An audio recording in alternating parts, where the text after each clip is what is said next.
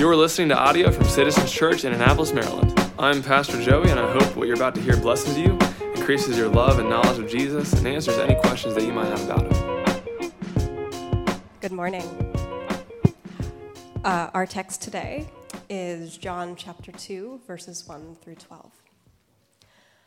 On the third day, there was a wedding at Cana in Galilee, and the mother of Jesus was there.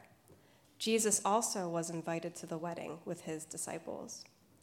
When the wine ran out, the mother of Jesus said to him, "They have no wine." And Jesus said to her, "Woman, what does this have to do with me? My hour has not yet come." His mother said to the servants, "Do whatever he tells you."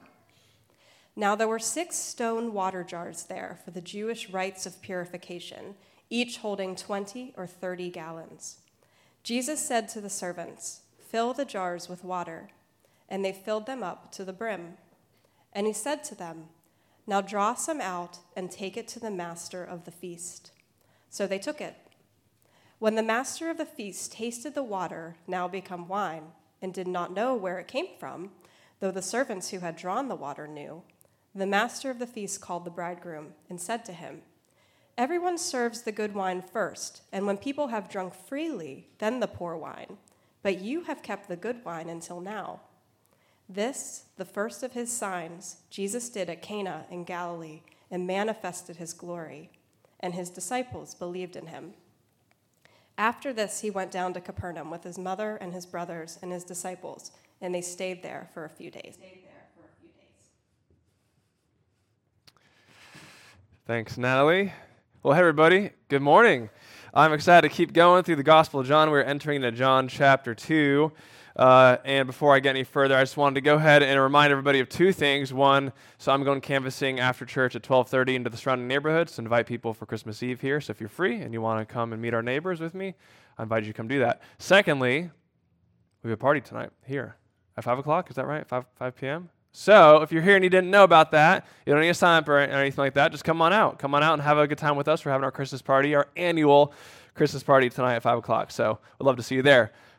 Now, John chapter two. Okay, so now we come to uh, the first miracle of Jesus' ministry. Uh, John, as he documents many of these miracles throughout his account of Jesus' life, he calls these things, if you noticed, signs. These miracles he calls signs, which means that the miracles themselves are significant. They're not just for John uh, events that attest to Jesus' divinity. These events that occur, these miracles that he does throughout the book of John, they are a message in and of themselves. They're trying to tell us something about Jesus' ministry and about himself. And so here we have water turned to wine, the very first sign, miracle of Jesus' ministry, and John here documents it. He's the only one to document this, this miracle, actually. And so we come to it today, and the question we have to wrestle with is, why would Jesus choose this miracle, this kind of miracle, of all miracles that he is ever going to perform, to be his like first one, his inaugurating kickoff miracle? And the other question is, why would John, as a gospel writer, document it? Like uh, he, none of the other uh, authors of the other Gospels chose this one, but he did. And so what's he trying to teach us? What's Jesus trying to teach us? What are we supposed to see through this very special, particular miracle, which is called a sign? And what we're going to see is two things. This is a significant sign because it says something about Jesus' ministry that we got to know as it kicks off. And it says something about Jesus himself that we got to know if we're to live in him, have life in him. Sound good? All right, let's bow our heads and pray. Father, we come before you and we totally acknowledge and confess our great need for you.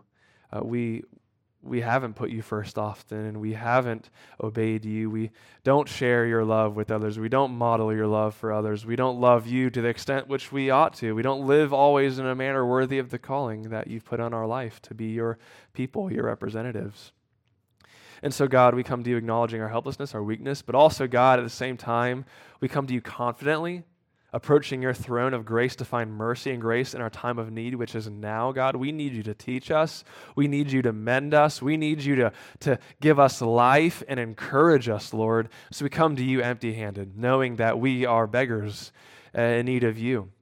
Only you have the words of life. And so, Father, teach us. I pray that your Spirit would impress upon our hearts in a deep, profound way the truth of who you are, Jesus, so that we might know you, truly know you, and be changed by you, be changed by that encounter, that knowledge of you.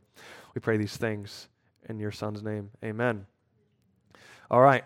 So this sign is significant because it tells us something about Jesus' ministry. Let's find that out. Go to verses three and four. It says this: when the wine ran out, the mother of Jesus, which of course is Mary, said to him, they do not, they, they have no wine. Suggesting, obviously implying, Jesus, change this situation. Do something about this. Jesus turns to her and says, woman, what does this have to do with me? My hour has not yet come. So Jesus, you know, his mother's saying, Jesus, can you, you know, can you take care of this, this uh, issue that we're having? And Jesus kind of gives her this very blunt response. He says, woman, which isn't rude. Uh, and it's close to the word ma'am. So it's not rude, but it's not endearing. But he's talking to his mom in a very kind of distanced way here. And then he says, what does this have to do with me? My hour has not yet come. So clearly, Mary is asking him to do one thing, and Jesus is interpreting it in another way. Mary's mind is here, and Jesus' mind is somewhere else. Jesus understands something different than Mary intends for to, to communicate to him. Okay? Why would he be reinterpreting her words? What is Jesus thinking here? What, what's going on in Jesus' mind that would cause him to say this? Well, first, let's think through this. Jesus is at a wedding, okay? He's at a wedding. So perhaps what's in Jesus' mind is the Old Testament reality, the Old Testament picture of God's love for his covenant people, which is often described as a husband and a wife, two spouses in covenant relationship with one another. So here he's at this wedding, and perhaps what's on his mind is the relationship that he has with his people.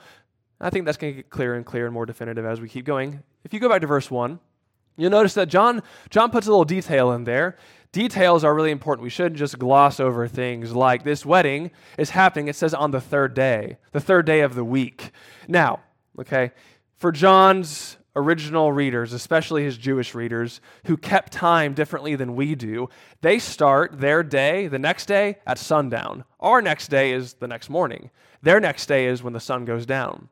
So if you're tracking along with John's story so far, what we've seen is John the Baptist, his ministry kickoff, some events that occur with him, that some disciples join Jesus. All of that has happened up to this third day of the week, which means, you know, I'm, I'm just gonna, you're just gonna trust me as I say this without trying to defend it or explain it, that this wedding is happening on the seventh day.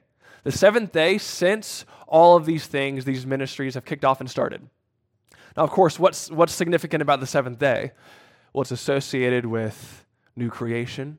It's associated with the Sabbath.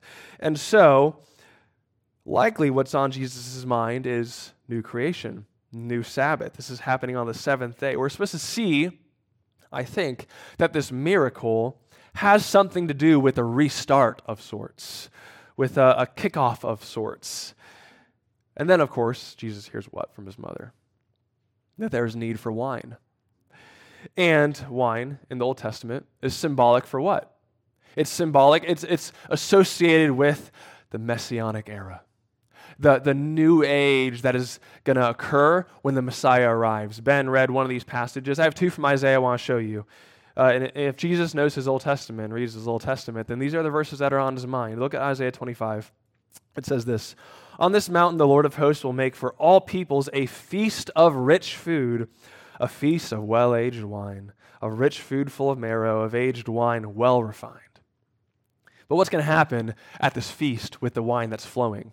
It says this: he will swallow up on this mountain the covering that is cast over all peoples, the veil that is spread over all nations. He will swallow up death forever, and the Lord God will wipe away tears from all faces, and the reproach of his people he will take away from all the earth, for the Lord has spoken. So, in the new age to come, that is symbolically captioned as a feast with wine that is flowing, reproach will be taken away.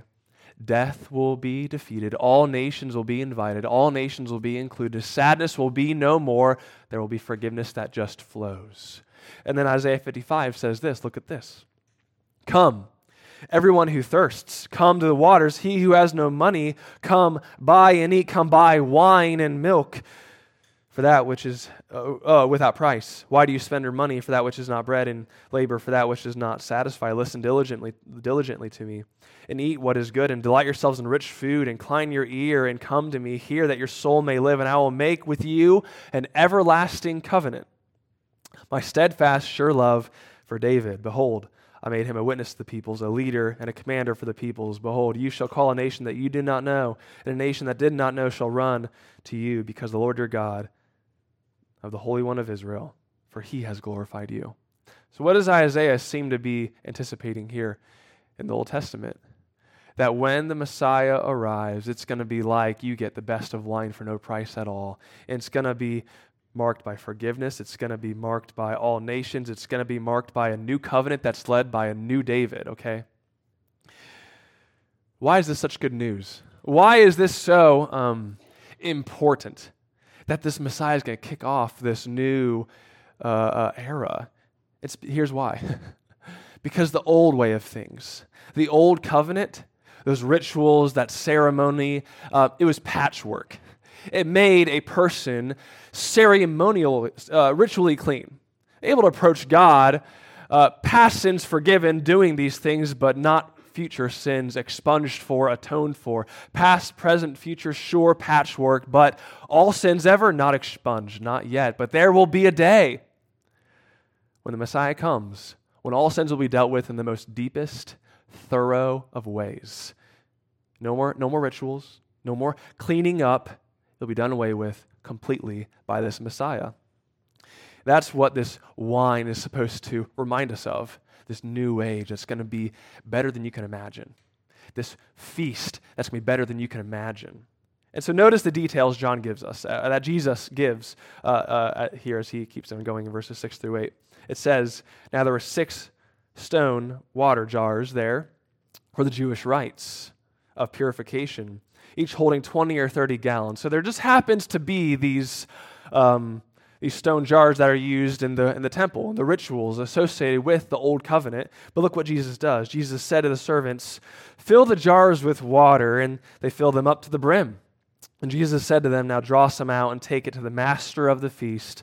And so they took it. So these stone jars are used for temple purification, which means you'd wash your hands in these jars and enter into the temple so that you'd be ritually clean and able to participate in the way of things and uh, and worship God and offer your sacrifices. But what they represent, though, was what? An insufficient way of things. It was patchwork. These things are associated with the patchwork of the old way. They're not sufficient to do the deepest work that is necessary to bring thorough forgiveness, past, present, future, to all nations in such a way that defeats sin and lifts all sadness. And so Jesus is doing everything purposeful here. He, he's absolutely trying to make a point. This is not coincidental. This is not accidental. This is all purposeful. And he asked them to fill it to the brim. And did you notice how many stone jars there are?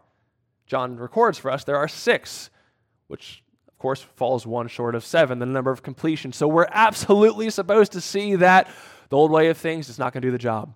It falls short of what we need.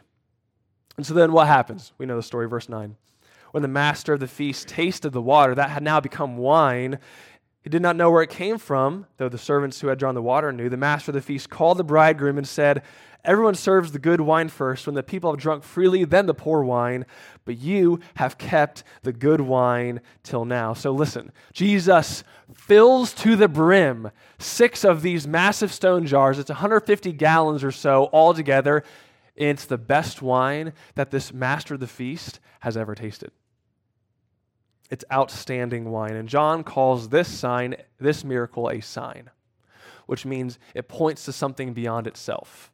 It's a message for us to understand and be taught by. It's telling us something about Jesus' ministry, what Jesus is doing, what he's inaugurating. What is the sign pointing us to?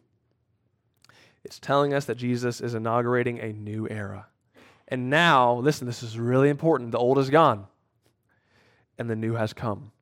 The insufficient old is replaced by the new and more than enough. There will be no more need for the former way of things. It's totally replaced, totally superseded. Jesus' ministry is bringing about the feast and the wine and the wedding that the prophets of long ago longed for. His ministry, in other words, is bringing a new creation, an ultimate Sabbath, a new covenant under a new era. So that's what is on Jesus' mind. Clearly, that's what he's trying to teach us through this miracle that he performs. But you'll notice that Jesus is somber, isn't he? Like, this is a happy wedding. This is a feast, and the wine is flowing. That's what these Old Testament prophecies, they're exciting, they're thrilling, they, they cause our, our joy to rise, our anticipation to rise. But Jesus here is somber. Woman, what does this have to do with me? Why is Jesus sitting in this party, in this feast, in a somber attitude, in a somber, in a somber way? It's because he knows that in order for this new wine to flow in this new era, it's going to cost him his own wine. It's going to cost him his own blood. Isaiah longs for, looks forward to the day where there's going to be this messianic era that is marked by absolute, wonderful forgiveness. But Isaiah also looks for the day when there's going to be a Messiah who is crushed and killed, led like a lamb to the slaughter for our transgressions, for our iniquities, so that we can be atoned for and made right with God. Jesus knows that for the new wine to flow, it's going to cost him his own wine. And this is confirmed. And he says to his mom, "My hour has not yet come." And what does that, what does that phrase mean, my hour? All throughout the, the, the book of John, it refers to the cross. It's here in this chapter. It's in chapter seven, eight, twelve, and thirteen. It always refers to his death. What is on his mind at this feast, this wedding, is his own demise for our sake. When Jesus, right before he dies, has that final meal with his friends at Passover, what does he do at Passover when he installs the Lord's Supper? He says, this cup, holding up the wine, this cup is what? The new covenant in my blood, that new era. But how? My blood. The new covenant in my blood. So what does this sign say about Jesus' ministry? That he, at total cost to himself, absolute destruction to himself, gives us the one and only best kind of salvation that we can fathom. Past, present, future sins absolved. All peoples, all nations invited to come before God and have a relationship with him. What it feels like to be in this salvation, what it, what the experience is like, it's a feast with the best wine free of charge, because it cost him his own wine, because it cost him his own life. So salvation for us, it should feel like a feast. It should feel like incredible wine. But let me level with you now, all right? Because I know some of you think are thinking right now, all right, my salvation doesn't always feel like that. It doesn't feel like a feast. It doesn't feel like I'm sipping on the best wine I've ever had. And so what do we make of that? What are you supposed to do with that? Don't freak out. That's okay. And that's totally normal. There, there's something called the, the, the theologians call the already not yet. That Jesus has inaugurated our salvation already. He's inaugurated the kingdom already. He's inaugurated the messianic era already, but not yet fully. We already are saved. We are, but not in the fullest sense yet. So therefore, we're going to live in this tension, where sometimes it feels like we're feasting. Sometimes it feels like we're sipping on the best wine. Other times it feels like we're alone and we're hungry and we don't know what to do. That's normal. We live in the already and the not yet. There will be a day where, where our betrothal, right, this, this wedding feast that we've been promised, it's going to come to fruition. There's no re, uh, it's no coincidence that Revelation twenty-one pictures the church, you and I, as a bride coming down out of heaven to meet our bridegroom Jesus. Right now we're engaged, we're pledged to, and one day we'll be married. And we'll enjoy that feast in the fullest sense that there can be. But not yet. And so listen, Jesus' ministry should encourage you. Even Jesus, in a sense, lives in the already not yet. Even Jesus, in a sense, lives in the tension. And it's because he does that we can. Listen to this. He's at a party. He's at a wedding. It's a happy, joyous occasion, yet he is sitting here in sadness. He's sitting here in sadness. Why? He's at a joyous occasion, yet looking forward to sadness, that what's going to mean for him. So we can sit in sadness and look forward to the joy ahead of us. You get that? Jesus sits within joy, looking forward to the sadness that is to come for him. So we can sit in our sadness, looking forward to the joy that is to come. We have a great hope that all sadness will come undone, that all brokenness will be mended. It's already happening now, and he will complete the job when he returns. One way that you undercut this, one way that, that, that you're going to um, be disconnected from this grand reality that we can sit in sadness, yet look forward resiliently of the joy to come, is if you put your hope on anything in the present. If you invest yourself in such a way that you're trying to make your happiness in people, in things, in your work, in relationships, whatever they may be, if you are investing your happiness in anything in the present, then it's only going to disappoint you. You are placing a burden of expectation on people and things that they were not purposed to carry, and they cannot make you happy. It's If our hope is present tense, that's no hope at all. Hope is something that's forward, out of reach, that's so powerful, it keeps us going. There is only one version of that that exists, and it's the hope of resurrection that we have in Jesus, that he's going to finish and complete what he has started in us. And we know that it's one and only, and it's true, and it's genuine because it happened to him, because he died and was raised and ascended. We know he's coming again. So truly, we can sit in our sadness, in our disappointments, in the present, and be totally okay with it because we're looking forward for the joy that is to come and confident in the joy that is to come.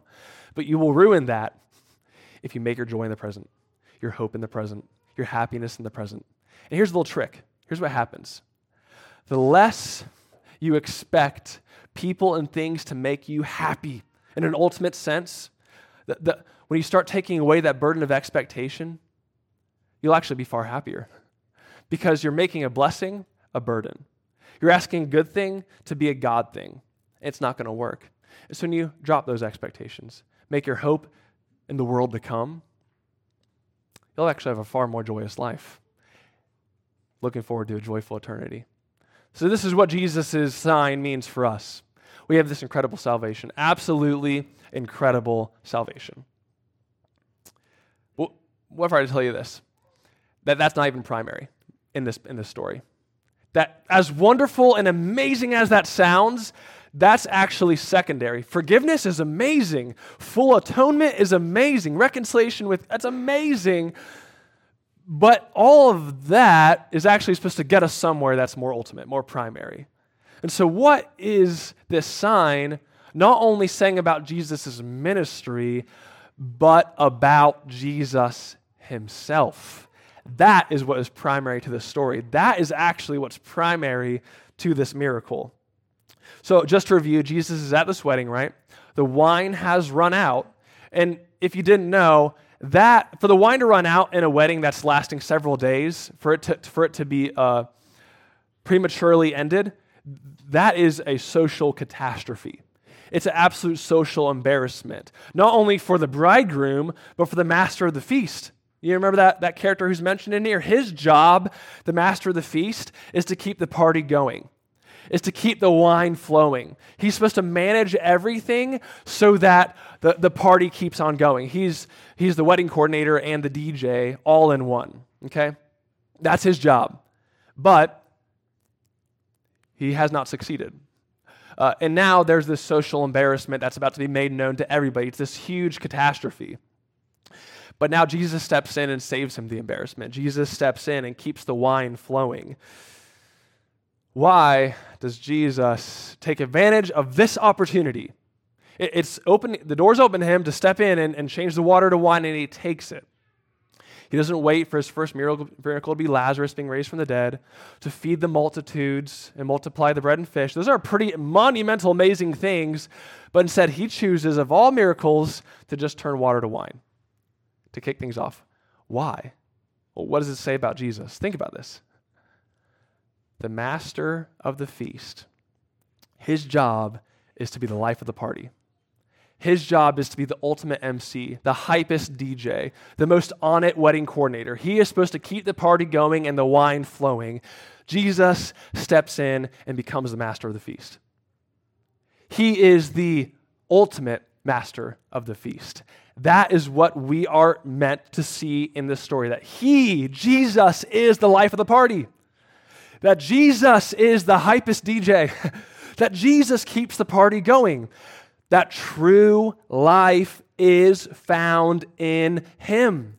Isn't it interesting that Jesus wants to start off his ministry in that tone, setting that precedence, that, that self-definition that I am the great master of the feast? That's what Jesus wants you to know about him. Verse eleven says, this, the first of his signs, Jesus did at Cana in Galilee and manifested his glory. Meaning, this sign shows us who he really is to his core, who Jesus authentically is. He is the master of the feast. He keeps the best wine going. Now, think about this with me. The Bible says, taste and see that the Lord is good in the Psalms. Jesus later on says, Uh, come to me and drink, I am living water. He he later on says, eat my flesh and drink my blood.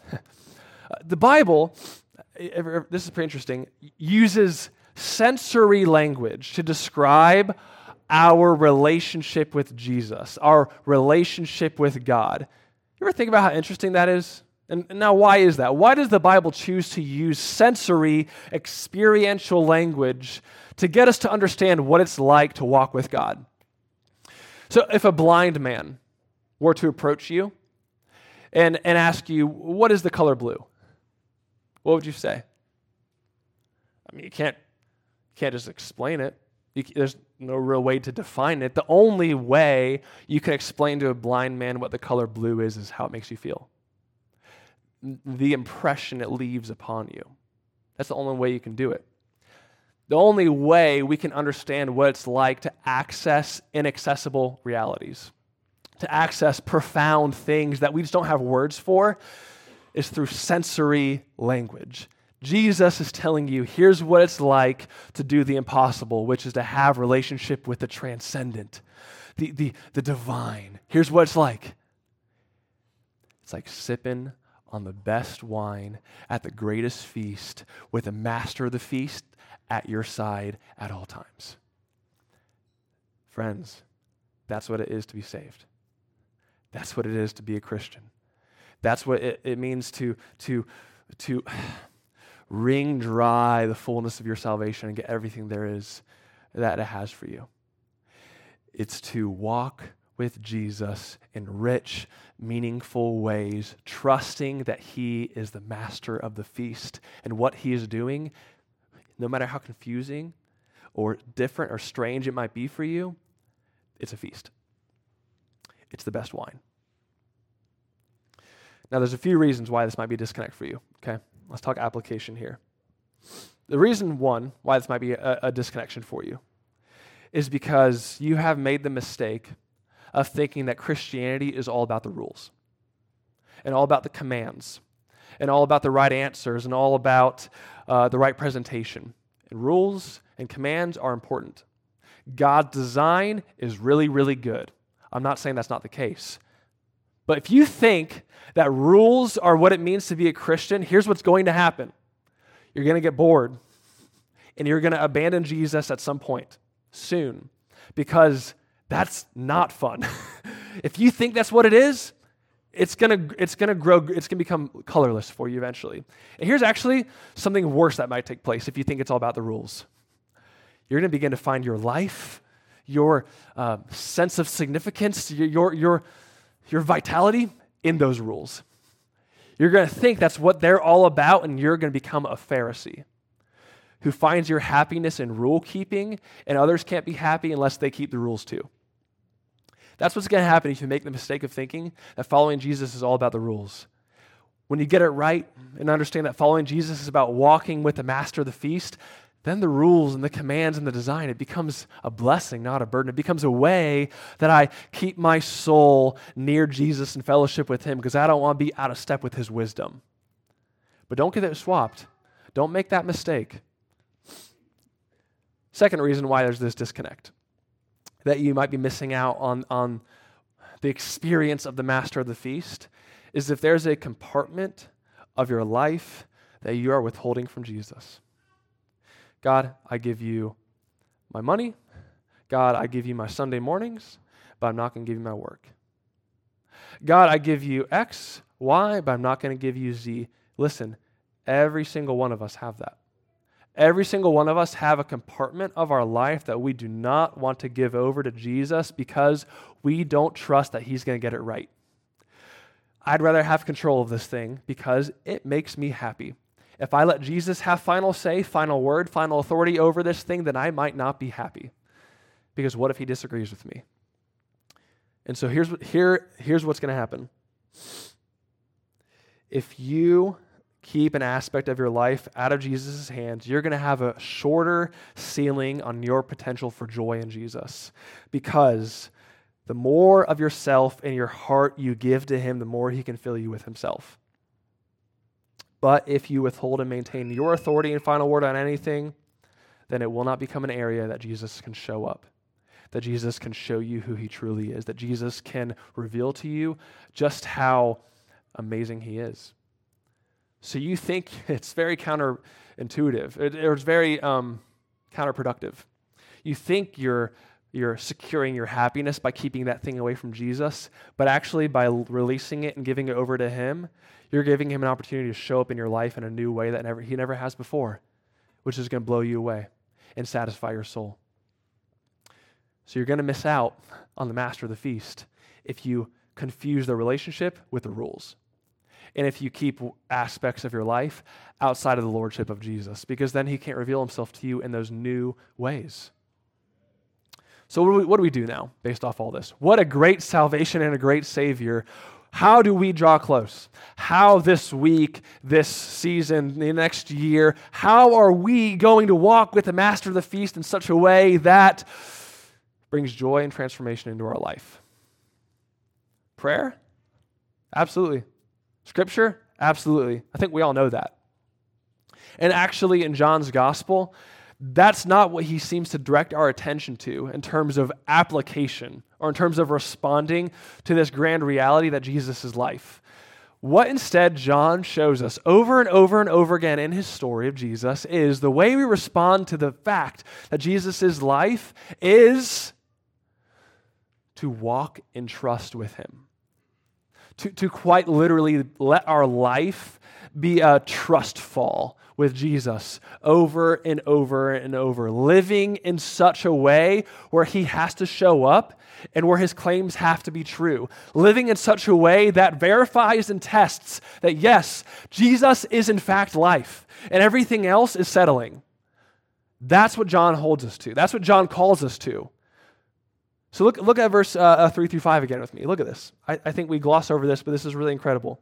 When the wine ran out, the mother of Jesus said to him, "They have no wine." Jesus said to her, "Woman, what does this have to do with me? My hour has not yet come." His mother said to the servants, "Do whatever he tells you." Now think about that. Mary probably is getting the idea that she doesn't really know totally who Jesus is or who, who, who, who she thought he was. Doesn't really know who Jesus is fully. Doesn't know what he's going to do next. Doesn't know what he's going to ask. Doesn't know what he's going to require. This is mystery. But yet, what, what's her response? Whatever he does is best. Whatever he thinks is best. Whatever he prefers is the right way to go. Open-handed completely. That, friends, is a trust exercise. That, friends, is a trust fall into Jesus. Jesus, You can take me wherever you want to go. You can take this situation wherever you want to go, and I will follow you. I don't know what's around the corner. I'm walking blind around the corner, but Jesus, if you're in the lead and you are life, that's where I want to be. That's how we respond to this grand reality that Jesus is the master of the feast. Later on at the end, in verse eleven, it says that his disciples, when they saw this sign, the water turned to wine, it says they believed in him. Okay? Belief is not a mental idea alone. Just what I think about Jesus.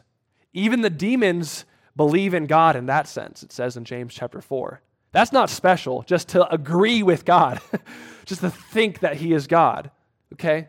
So what does it mean to believe then? Really believe. It means to bank your life on it and totally reposition your life around the claim that Jesus is everything.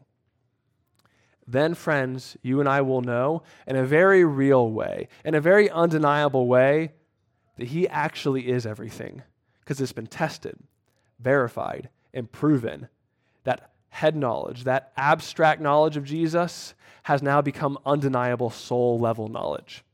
That's what he's calling us for. And so, where's that? What's that compartment of life that you're withholding from Jesus, that he wants to ha- that he wants to get in, and have lordship over, and have final say over, so he can reveal himself to you? Look, here, here's what I think. I think of hospitality. Are we as a church the kind of church that just has radical hospitality, that invites people into our life? That's scary because I don't have the time or energy. My house is messy. But that's the picture. That's the picture of what it means to, to, to be the church. So I think of hospitality. I think of a new spiritual discipline. Who, maybe that's some of you here. Maybe you need to take more seriously a spiritual practice, prayer, scripture, scripture memorization, faithfully being a part of this church. I don't know what it is, but but is that a compartment that you're withholding from Jesus that he's not going to show up in then? Evangelism, repentance. Is there an area of your life that you're just holding on to sin that you don't want to let go of? Humility. Is there an area of your life that you just don't want to bow down and relent? Whatever it may be, today Jesus is saying to you, calling to you, let me be the master of the feast in your life. Stop trying to control the party in your life. Stop trying to control how fun your life is going to be, because fun, life, vitality, the best wine is found in him. Great salvation. Even greater Savior. Amen. Let's pray. Father, we come before you and we want to be the kind of people who take you up on your claim that you are more than enough. God, help us to turn from whatever disobedience and unbelief there is in our life, so that we can more fully cast ourselves upon you. Jesus, you are our everything. You are our heart's greatest love. You are the master of the feast. You are everything we need. And so, God, help us. Help us to love you more. Draw us closer to you. Compel us, Lord, by your Spirit to take you and your claims seriously and reposition our entire life around them. We ask these things in Jesus' name. Amen. For more information about Citizens Church, please go to citizens annapolis dot com.